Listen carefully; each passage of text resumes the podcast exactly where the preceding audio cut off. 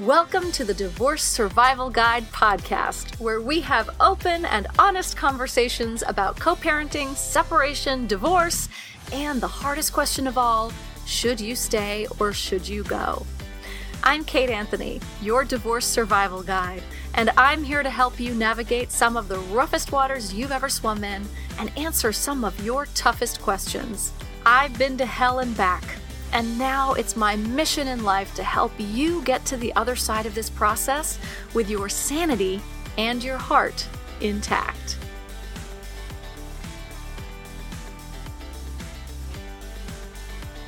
Hey everyone, welcome back.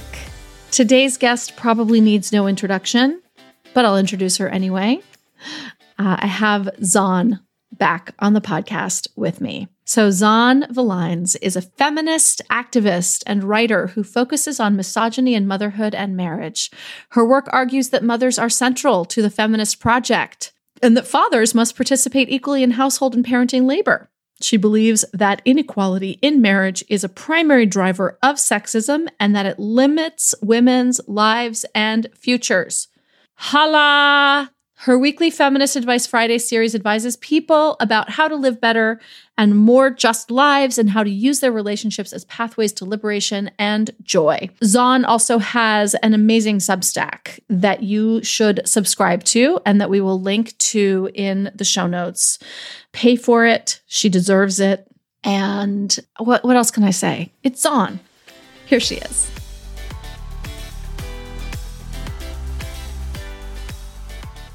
Zawn, welcome back to the show. I'm so happy to have you here. Thank you.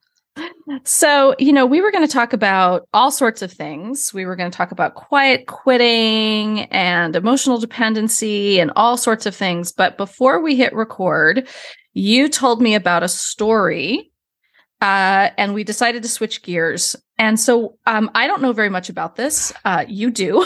so why don't you tell our audience what it is that uh, that we're going to talk about?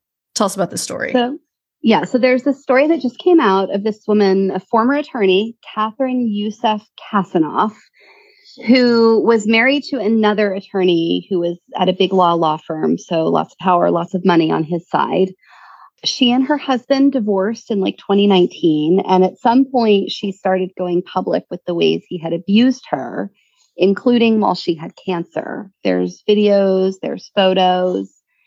And, you know, he basically used the family courts as a tool of abuse. He, you know, they paid evaluators who, you know, acted as extensions of him. He, it's clear he was basically uh-huh. trying to bankrupt her into submission.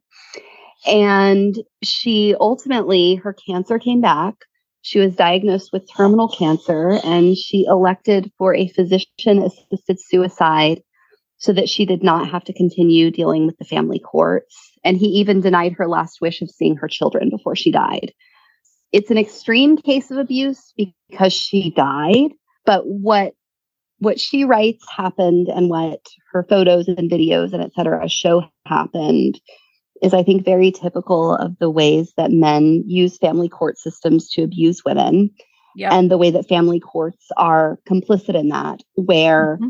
you know, abuse of women and children doesn't matter, but alienating children from their fathers does.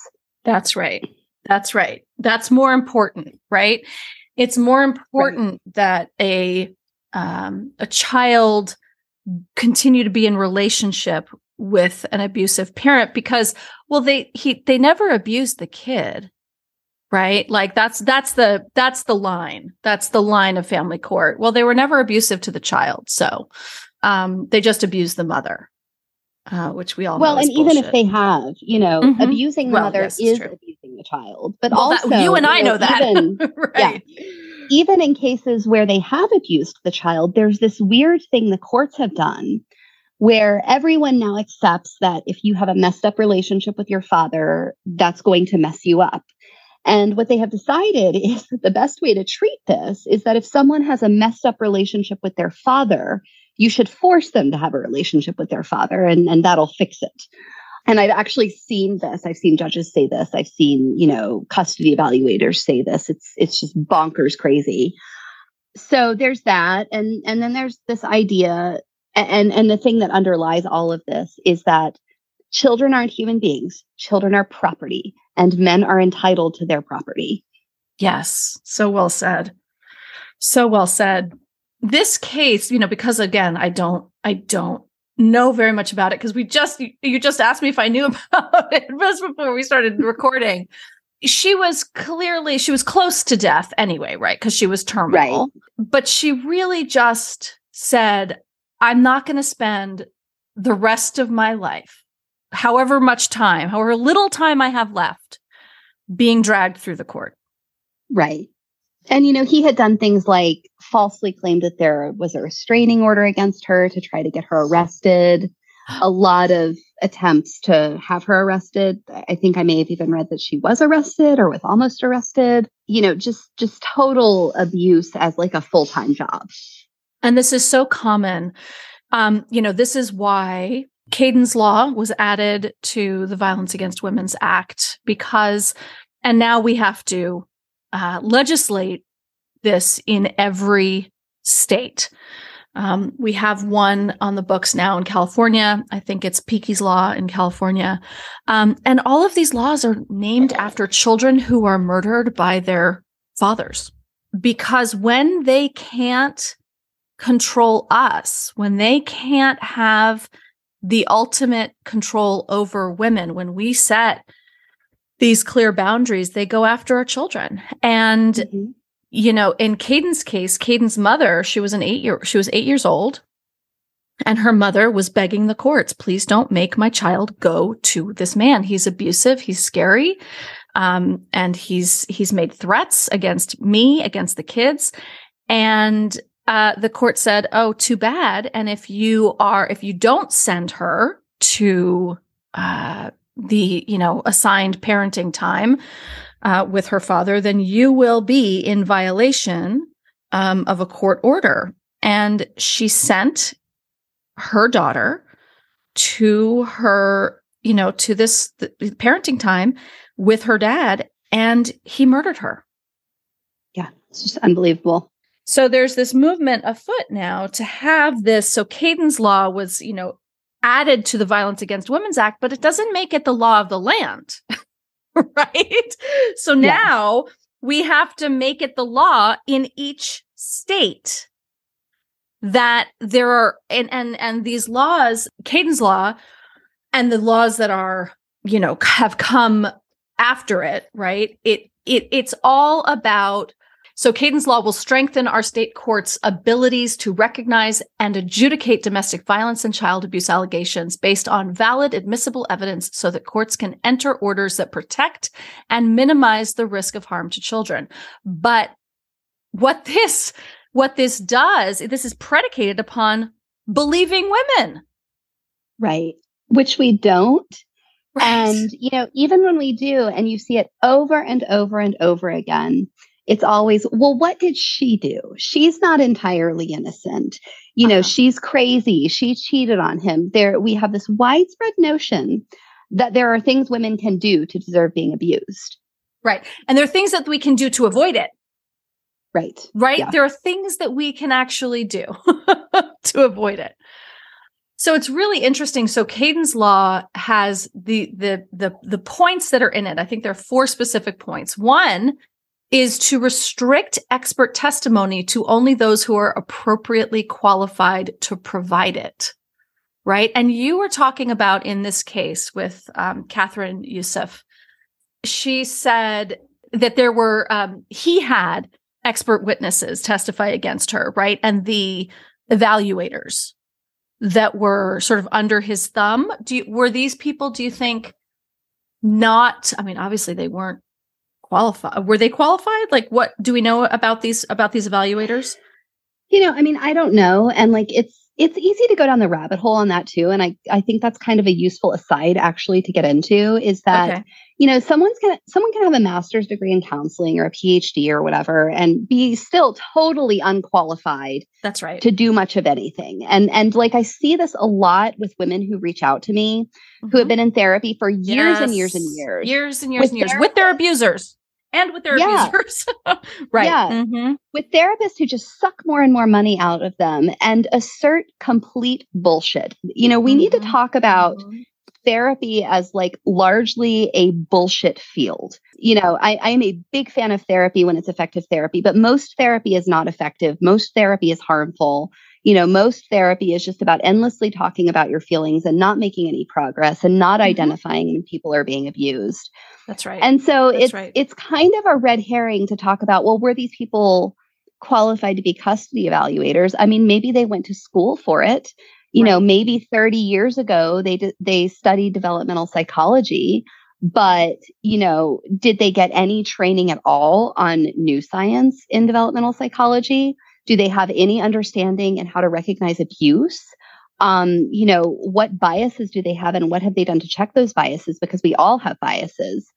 Um, eh, you know, it's like the wild west in mental health. It's it's really like not a it's not a science right now. It it can be. There are scientific aspects, but you know, it, it's it's not mental health as a whole is not behaving that way. No, totally. And you know, one of the things about that I always, you know, rail about is the fact that um, most mental health professionals and almost all family court judges have zero required training in domestic violence.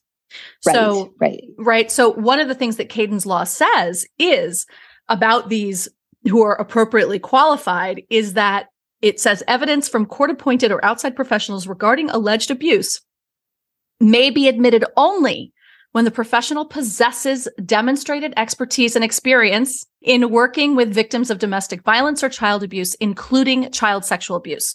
So what so what Kayden's law is asking is it is asking for people who are testifying in abuse cases to actually have expertise and experience in working with abuse. Yeah, which is I mean, it's just so entry level and basic. It's just appalling. And then, you know, I mean, the other aspect of this is it doesn't matter how many qualifications a person has if they're charging you, you know, $270,000 for their expert opinion. And, you know, that's the other thing that goes on here is that people have to pay for these experts and the court will often mandate that they hire an expert and then they have to pay for the expert. Right. Um, you know, I was I was telling my husband last night. So my husband is a lawyer who's been practicing for years and years and years and is Mhm. like widely considered an expert in his field. And I was telling him about the rates that some of these so-called custody experts get. And he just like he didn't believe me. He was like, there is no way someone is getting six hundred dollars an hour for this. Um, but like they are. They are. They are. And for and what are how are they like what are the metrics right again speaking of the science right like what are the metrics it's like it's Yeah. their bias it's their opinion but Mhm. based on based on what Yeah. Um, like I'll give I'll actually tell you a, a, a personal story about a custody evaluator. So someone who I know where they were the the couple was never married and they were not together at the birth of the child. They got a custody evaluator involved. So the mom hired the custody evaluator and the custody evaluator said basically that the child should not be away from the mom for more than a couple of hours while she was a baby and Yeah. should then move toward more and more time with the dad. So that was the custody evaluator's first opinion. Mm. Then, a couple of years later, the dad hired the same custody evaluator who happily took on that job and then gave an opposite opinion that the mother was crazy and abusive. And then, a couple years later, the mom rehired that custody evaluator and she's now the why shared yeah, she's now the shared custody evaluator that they both have to pay. And like the opinions that she gives are not rooted in any reality anywhere at this point, just like completely made up shit about developmental psychology. wow So this is a person who will just say whatever she is paid to say and happily switch sides back and forth with no regard for this child. based on whoever's paying her it seems Yeah. Yeah. Yeah. hmm Yeah. You know, and this is the this is a similar thing with reunification camps, um, therapies, right? Because there's money in this. There's a lot of money in this that Yeah. goes back into the court. Did you ever see the movie Divorce Corp? Oh no, I haven't heard of that. I've never Oh. seen it. Yeah, it's really good. Um, it's it, you know, it basically sort of exposes how the family court system is pretty much kind of its own thing. It's sort of like this, its own kind of rogue thing, and how much kickbacks and money, like you know, judges get for uh, recommending things like reunification camps and and evaluators. It, it's uh, it's such a broken it's such an incredibly broken system. I want to go back to um, catherine youssef kassenoff you know she she writes that after she's gone she knows that he's going to falsely tell everyone that she's mentally ill and a criminal and a liar. Right. Right? Yeah. And so she's actually asking us she's asking everybody to um, use our voices and uh, make her case more uh, public. Um, and as you brought to my attention, uh, Jess Taylor, Dr. Jess Taylor, um, writes about it on her Substack. What would Jess say? So, and and he's using Darvo basically, right? I mean, this is when when when the Darvo is deny, attack, and reverse victim and offender, right? So, do you want to talk right. a little bit about about that and how that plays into yeah. So I think pieces like this. I mean, you know, Darvo is not exclusively a gender thing. So, but it's a great model for understanding like all kinds of abuse. But then there is this gendered component built on top of it hmm. where people can very effectively Darvo with sexism. So here's what that looks like. It looks like there are no standards at all for being a father. None. Like if you're a father, you're good and worthy of praise.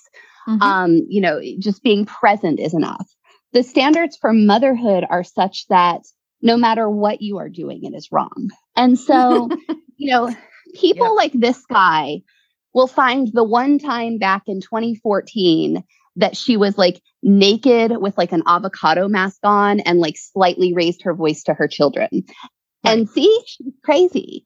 And right. we as a society kind of want to believe that because that caters to our idea of like the hysterical, irrational, uncool, gross woman.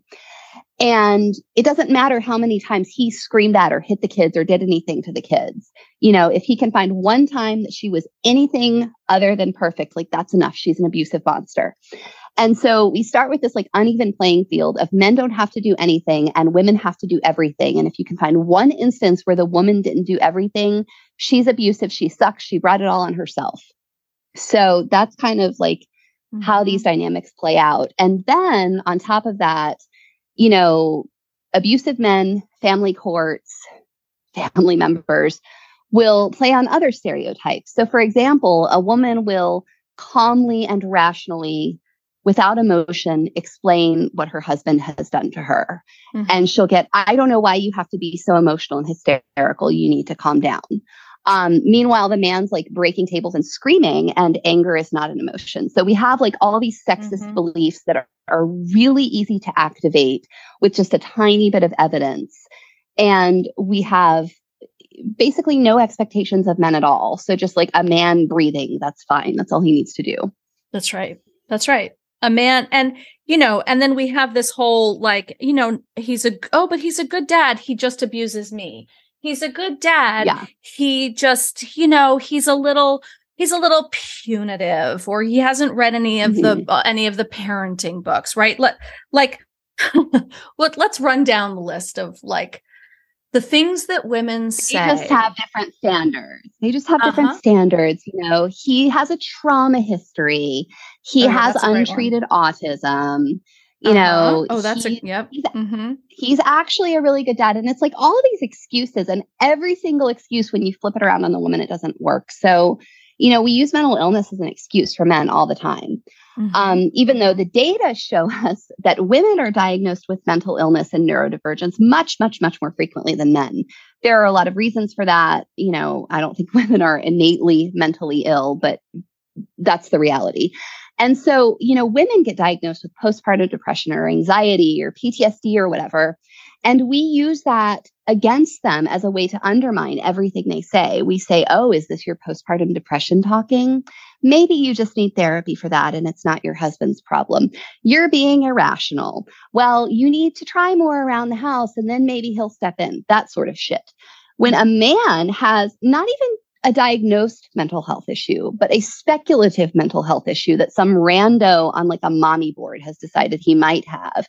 It's, uh-huh. well, but he might have autism. And so he doesn't have to do anything ever, let alone seek treatment. Right. Yes. Yes. Yeah. And all of these things are, you know, my response to these things when they come up on my pages are, you know, that that may be true, but that certainly doesn't um, you know, there are a lot of people with autism who aren't abusive. And it also is not, you know, it's it's really not that fucking hard. Right? I mean, it's hard, but it's really not that complicated about what it takes to show up to be right a parent. Well, and that's right? really what is at the base of all of this is that parenting is hard. It mm-hmm. requires, you know, emotional intelligence and planning and that aspect of it is very challenging. So the 1st mm-hmm. thing is we don't want to recognize that parenting is a skill that you can be better at or worse at because we don't want to recognize that women have any skills. But then the second component is that we want to make whether or not someone is engaged in present parenting really really complicated you know we we want to we want to throw out all these red herrings of he has autism he has trauma he's working outside the home and she's only working part-time. He's sad because feminism hurt his feelings one time in 1994 well one time a girl wouldn't have sex with him. She won't have sex with him. She won't swallow. It's like all these stupid ass excuses that have nothing whatsoever to do with the fact that he's an asshole. Like we don't mm-hmm. make these excuses when women do it. We never, ever, ever say, well, he's not giving her orgasms. So I guess it's okay for her to beat the kids. Or, you know, he mm-hmm. sucks at sex. So I guess it's okay for her to not do any chores ever, forever. Or, mm-hmm. well, she has autism. And I guess that means it's okay for her to just not do anything around the house. So it's it's this twofold thing of the work that women do isn't work, isn't skill, doesn't matter and the work that men doesn't don't do has like a ton of complicated explanations when it's mm-hmm. it really boils down to if he wanted to do it he would do it yeah that's right that's right and it's such you know it's really it really is such a I was just reading on your Substack. Um, you know, this woman wrote in. She said, "Is infidelity abusive?" Right, and oh you, God. God love you, right? You are you know, I'm I'm blunt and I tell it like it is, but nobody tells it as as it is the way that you do. And you know, you were like, you know, he doesn't he doesn't love you enough to actually yeah. like take responsibility. And it's like, damn. right? Like, ooh, yeah. ouch. But like, yeah. Well, and that's right? like another. So that woman wrote in, and her husband had been cheating like their entire relationship and had ostensibly stopped. I'm sure he hadn't actually stopped. Of course. And not. was like, okay, now we have to move on. And she had this question of is infidelity abusive? And right. this to me is an example of a red herring because I have a problem with this idea that infidelity is the worst thing you can do in a relationship because I mm-hmm. feel that it is often weaponized against women. Mm. Of you throw up that she cheated and suddenly she deserves whatever he did. I think that couples can have all kinds of sexual arrangements and they can recover from infidelity just like they can recover from lots of other things but it mm-hmm. requires mm-hmm. accountability and it requires love mm-hmm. and mm-hmm. and that that's that's the real issue is, is is that's what needs to happen when there's infidelity it's what needs to happen when there is household chore inequality and what i see a lot is women will come to me and say well you know i talked to my husband and things are better. We have more equality. It's never fully equal, but it's improved. Mm-hmm. And now I'm mad about the 15 years of my life that I gave up before. And then inevitably they say, Am I just being hormonal and irrational? And it's like, Of course you're mad about the 15 years you fucking gave up. He has to, it's not enough to do better in the future. You have to make up for the past. That's right. That's right. You know, we seem to understand this about like infidelity, but we don't when someone has done something that, in my opinion, is much worse, which is stealing your life. I would assert that if you're not fully atoning uh, for the past, you're actually not changing the future at all. This will be a temporary fix. This is a this is for show because they got caught. And now, a quick word from our sponsor. Whenever I hear about a protective mom struggling to co parent with an ex whose alcohol misuse endangers the child, I always recommend SoberLink. If you've been listening for a while, you know how much I love SoberLink. For those of you who are new, welcome and listen up. SoberLink is an alcohol monitoring system that is the most convenient, reliable, and reasonable way for a parent to provide concrete proof that they're not drinking during parenting time. SoberLink uses facial recognition, and it's the only alcohol monitoring system that analyzes and approves or declines identity in real time, meaning that you'll be immediately notified if your co parent attempts to have someone else use the device. SoberLink also has some of the most high tech tamper resistant features on the market, which prevents tampering with the device itself or trying to use alternate air sources like a balloon or an air pump. So basically, any way someone can think of to cheat the system, SoberLink can catch. If someone tests positive for alcohol, SoberLink requires additional tests to confirm the non compliant results. If a positive test happens, the system's retest cycle begins, allowing the co parent to retest every 15 minutes, up to six times. Upon request from their in house compliance department, a drinking evaluation is delivered to you to confirm the non compliant result. SoberLink has two programs. There's a parenting time only program, and then there's a daily testing program. Both programs operate using scheduled testing. So, for example, a testing schedule might be that you ask the co parent to test before their parenting time and then during parenting time. And this helps you feel confident that your co parent is parenting sober. And if there is a positive test result, you can write into your agreement that parenting time will be reevaluated. SoberLink's reports are admissible in court. And in fact, SoberLink is recommended by courts in all 50 states and in Canada. If you have any concerns about your child's safety while with the other parent, there is no better way than SoberLink to put your mind at ease. For an exclusive $50 off of your device and to download the resource I created with SoberLink, Checklist for a High Conflict Divorce, visit www.soberlink.com slash DSG. And now back to our show. Yeah, you have to recognize the seriousness of the harm done. And, you know, I mean, this happens in healthy relationships all the time. If you say something mean or you do something mean, you don't get to just recite a script and move on. No. You have to correct the harm that you have done. That's right. That's right. That's why an I'm sorry is not enough, right? And a, a true right. apology is one in which you really acknowledge the impact of the harm that you've done truly you know with empathy like i imagine i can only imagine how hard that must have been. I can imagine that you must have felt really taken advantage of and and robbed. Only if somebody acknowledges the that depth can you count on that actually them amending their behavior. But when somebody who cheats then says but it's over now so you you need to get over it they are taking zero accountability for the impact that that had on your life and your emotions. Right.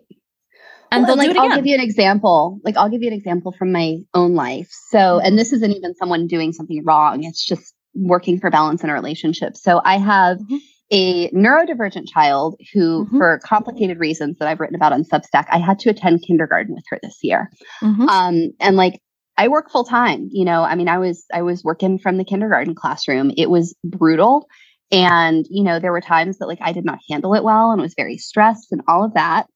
Um, I have now graduated from kindergarten. I'm very proud to report. Congratulations, um, Mama. I know, but my husband recognizes that this was a huge sacrifice that I made for our family, and yes. that I've lost a lot of time. I've lost a lot of sleep. I've lost a lot of sanity.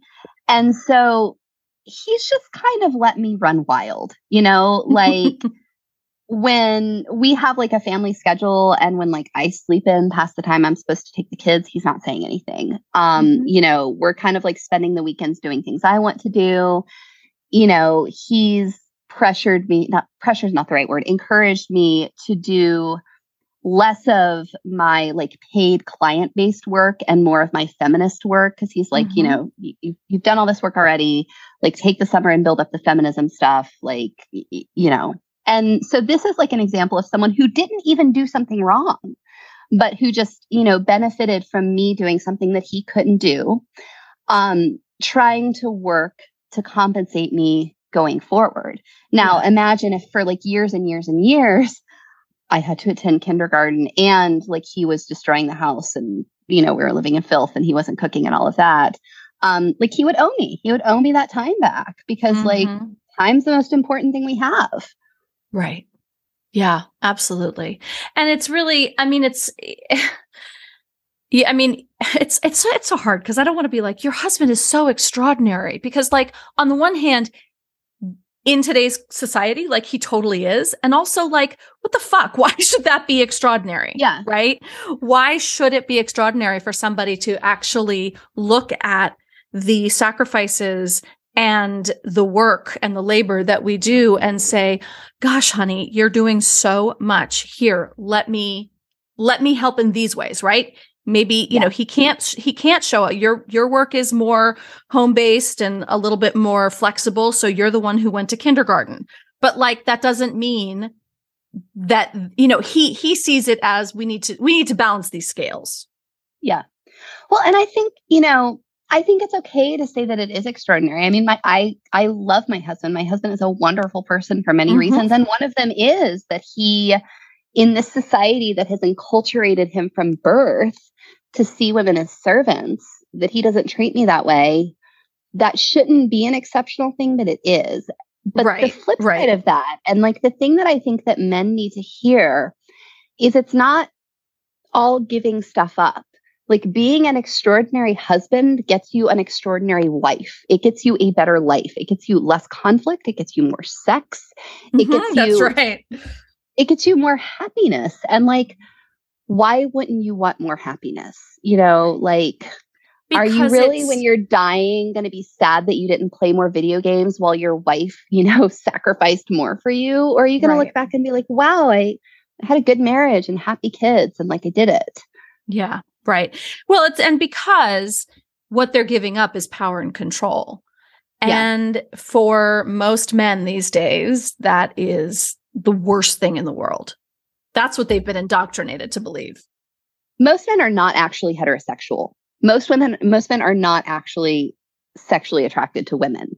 They want to impress men and they want to have a wife as a servant and like as a sex doll. Hmm.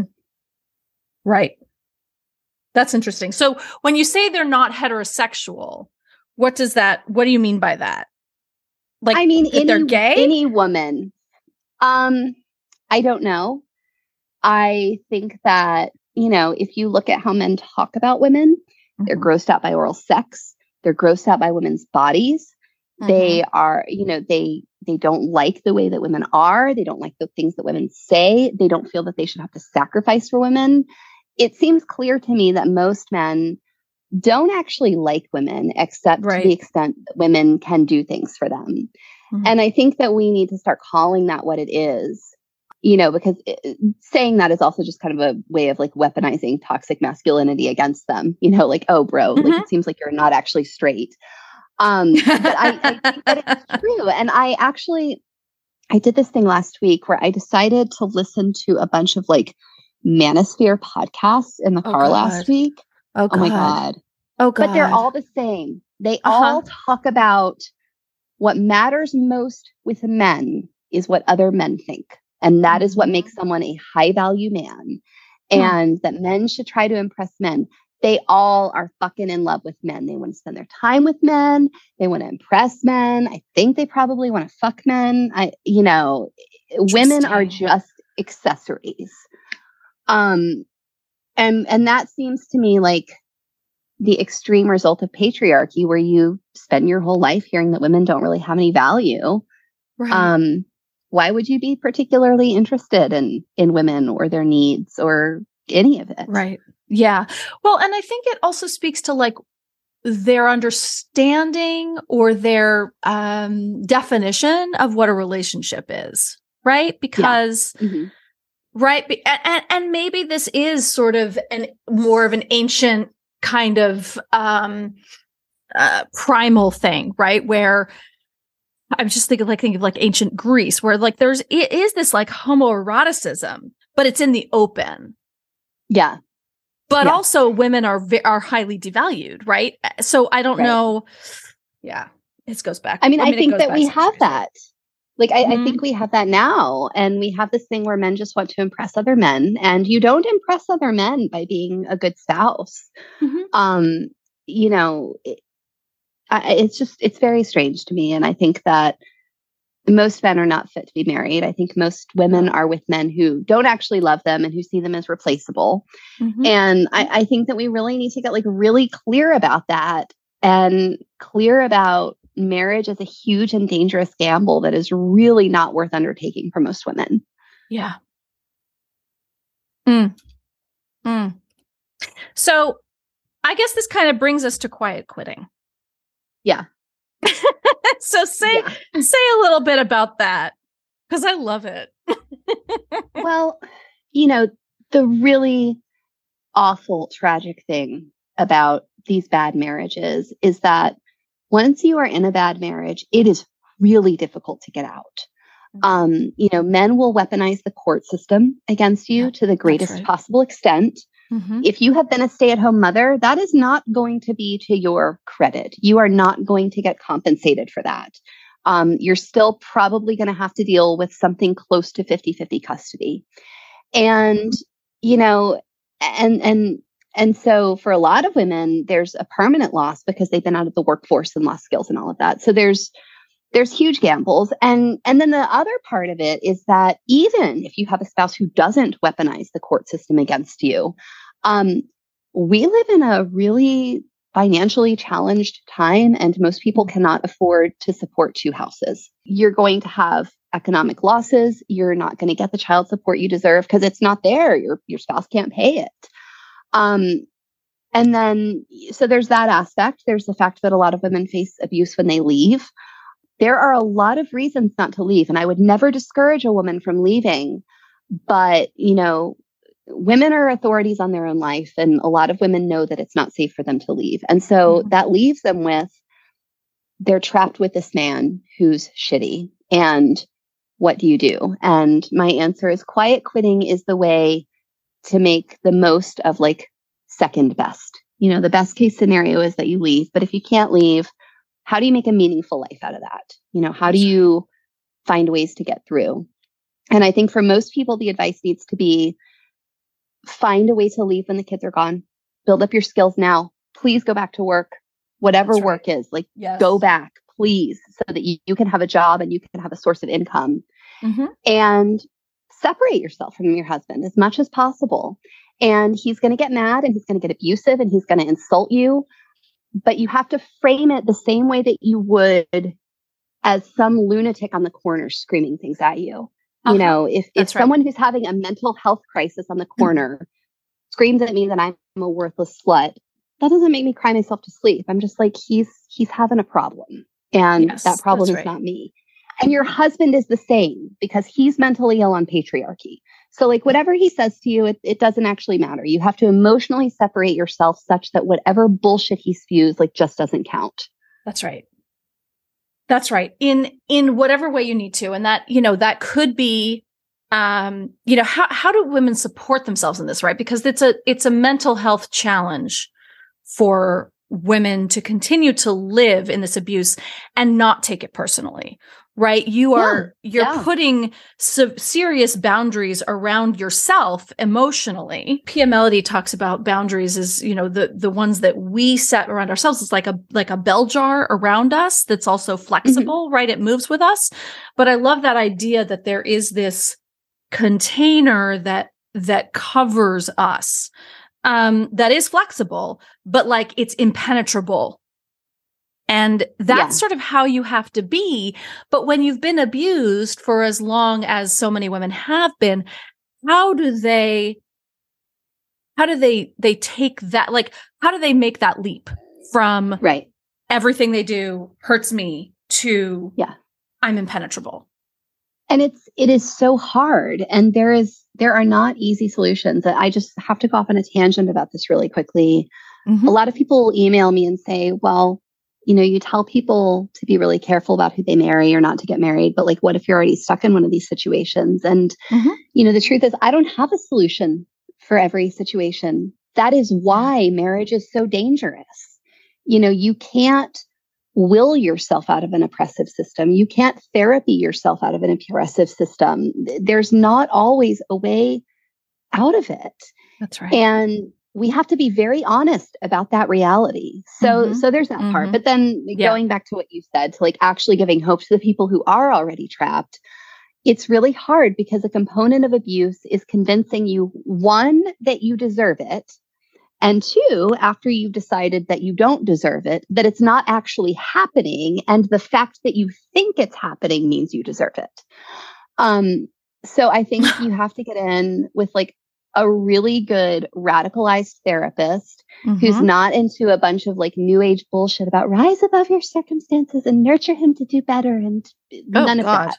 No, none of that. Like none of that. You have to you have to get someone who really understands these dynamics and who can work with you on emotionally separating yourself. You have to build a support network. Mm-hmm, you know, mm-hmm, if it's mm-hmm. it, the moms at your kids' school, you know, the church, if you have a decent church, you know, you you have to find it somewhere. You have to That's get really right. aggressive about building that support network. Mm-hmm. Um, you have to build an identity outside of your marriage. Um, you know, get a hobby, go somewhere if you have any kind of financial resources, you have to get childcare so that you can get away. If you don't have financial resources, again, you have to build that support system so you can trade childcare with other mothers. Yeah. You know, you have to get really resourceful, and getting resourceful begins with the insight that your life matters. And you being healthy is a necessary prerequisite to your kids being as healthy as possible and and you deserve to be healthy and you deserve to have a break and you deserve to have people who love you so you know work on it and it doesn't mm-hmm. you know it may not be perfect you know right. you you may spend a lot of time still feeling awful but if you can even just get you know an hour a week where you don't feel awful that's an improvement mm.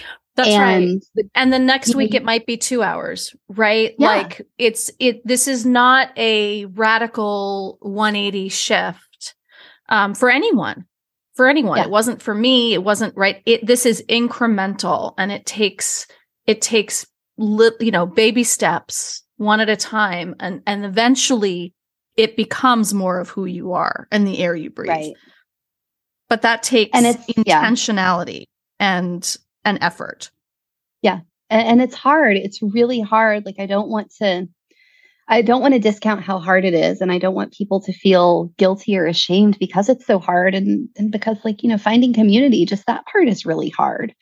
Um, yes.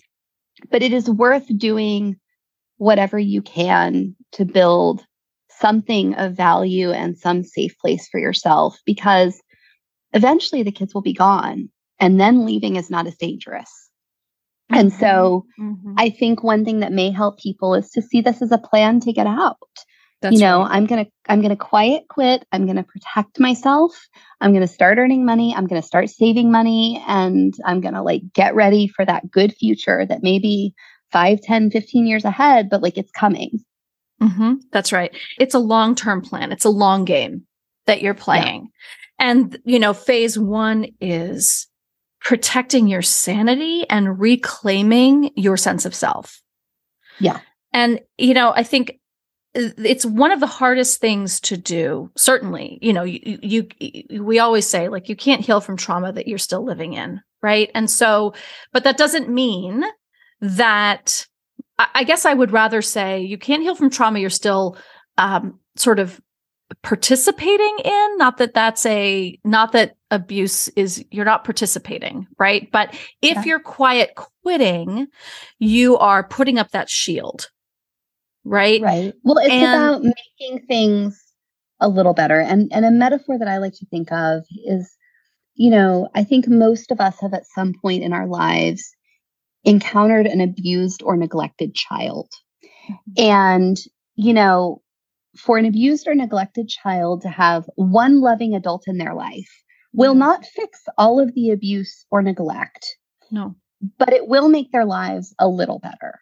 Mm-hmm. You know, or like mm-hmm. your friend who never has lunch at school. Like you sending an additional lunch for your kid's friend is it going to fix all their problems, but it's going to mean they get lunch. And I think that women need to use the same models for themselves of what is the small lifeline that I can create for myself? Who mm-hmm. is who is my safe adult? Who is my source of lunches? You know, yes. what is my plan to ultimately get out? I love that. I hope that that's sort of what I create in my Facebook community. It's certainly what we create in um, in my programs, and I think that you create that in your writing. Right? It's a place where people go to say, "I'm not fucking crazy. Like this is real. This is happening to me." Because, as you said, you know, the first thing that abusers want you to believe is that you believe it or that it's not happening, right? And then therefore right. you deserve you deserve it, right? Like so just reading and and you know, reading your work, um, listening to this podcast, I think gives people that first grain of, oh fuck, I'm not crazy. This is happening yeah. to me. Yeah. This is real. Well, and, and to just be yeah. able to vocalize it. Like I have mm-hmm. a couple of women who are not you know, like I have I have some followers who I've gotten to know. And these mm-hmm. aren't really followers who I know, but I know their names. Mm-hmm. And they'll just kind of message me every now and again with reports about the bullshit their husbands are doing. For a while, I felt a lot of pressure to like counsel them and reassure mm-hmm. them. Mm-hmm. And I I told this to my husband. and He was like, I think they just you know, want to tell someone. I think they just right. want you to listen. And and I think that is the case. They just mm-hmm. want someone outside of the system to hear what is happening. So, you know, even just, you know, having one person who's not a part of it, a good therapist, a good friend, you know, a barista at Starbucks who you like get to know, just just anyone. Yeah. That's right. That's right. Ugh. We just need to be heard. You know, I mean, we just need to be heard and to know that we're not alone. And uh, and right. you know, it feels that feels in some senses quite trite, but it's also really profound. Yeah. Yeah.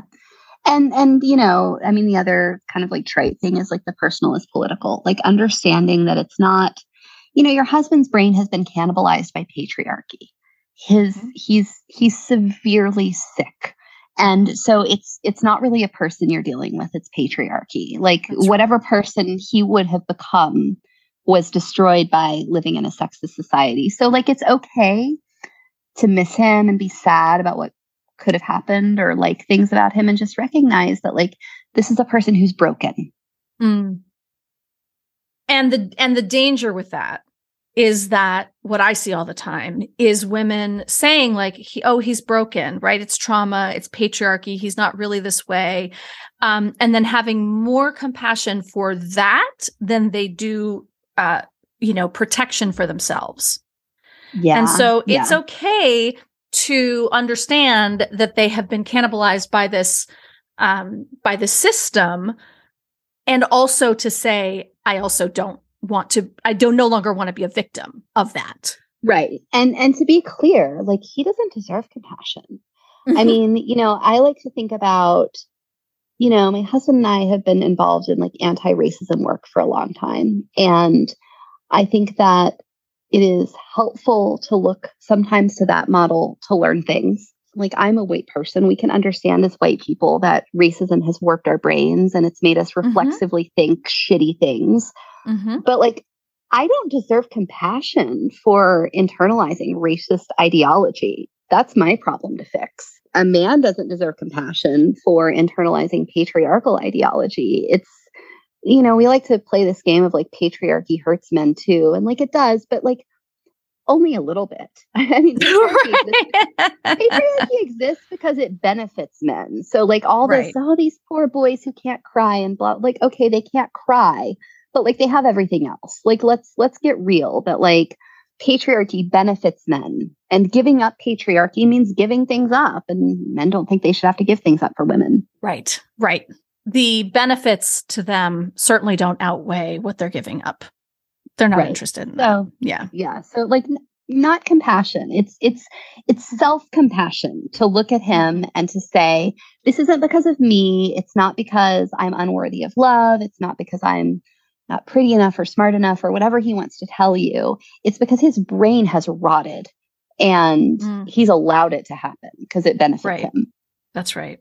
Zawn, as always, I feel like we could go on forever because I love talking to you about this stuff. oh, I have one other thing I want to yes! say. Yes. Oh my God, please, please. I have had the most interesting thing happen to me over the last year, which is that, you know, I'm a child of divorce. Mm-hmm. A lot of my friends are children of divorce. And because most of us are like middle to upper middle class, a lot of us grew up in families that were middle to upper middle class, which means high conflict divorces that involve the family court system. Okay. So, what's happening with a lot of my friends is a lot of my friends are just now, mm-hmm. parents are dying, they're mm-hmm. going through parents' possessions, or they're just getting curious about their childhood and they're finding out what their fathers did to their mothers in family court. Then they're becoming estranged from their fathers. Mm. And wow. so that's interesting. I just want people to know that, like, kids know what's going on and they eventually find out the truth. And there often is justice down the line. Like that. Yes. Mm-hmm. That shitty ex who's abusing you may eventually be someone in assisted living who has no visitors because his kids have found out who he really is. I say that all I say it all the time that like this does this it all comes out eventually. Yeah. It yeah. really does. And and for you know parents who are like, but I just want my kids to know, they will. Yeah. And and I think they do know more than they let on. I mean, I certainly did when I was sure. a child. Mm-hmm. Um kids kids figure things out. Kids are smarter than we give them credit for. And adults definitely figure things out. We all want to understand right. our childhoods. That's right. That's right. Eventually, we start asking the really hard questions. And if we don't have anyone to ask, we start looking. Yeah. Yeah. That's really interesting. Thank you for sharing that. I really appreciate it. Zawn, where can everybody find you?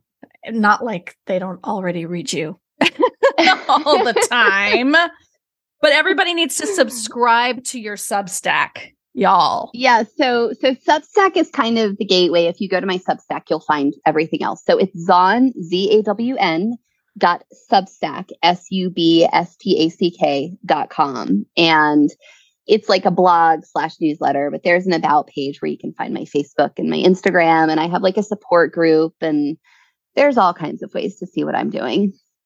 Amazing. And I highly recommend that you actually subscribe and become a paid subscriber because um, Zawn does subscriber only um, newsletters that are phenomenal.